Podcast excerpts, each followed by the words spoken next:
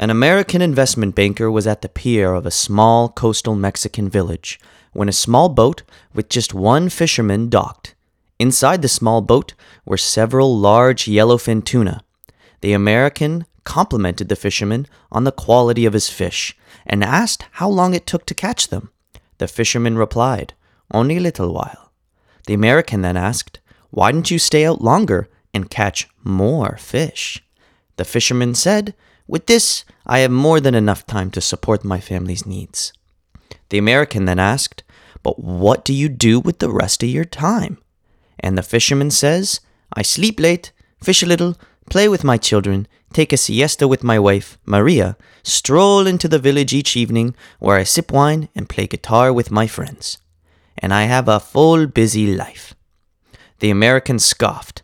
I'm a Harvard MBA and could help you. You should spend more time fishing, and with the proceeds, buy a bigger boat. And with the proceeds from the bigger boat, you should buy several boats. Eventually, you would have a fleet of fishing boats. Instead of selling your catch to the middleman, you would sell directly to the processor. Eventually, opening your own cannery. You would control the product, processing, and distribution.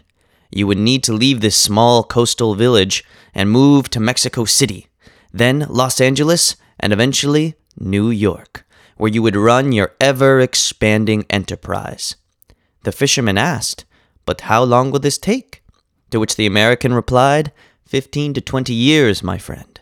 But what then? asked the fisherman. The American laughed and said, That's the best part. When the time is right, you would announce your IPO and sell your stock to the public and become very rich. You would make millions.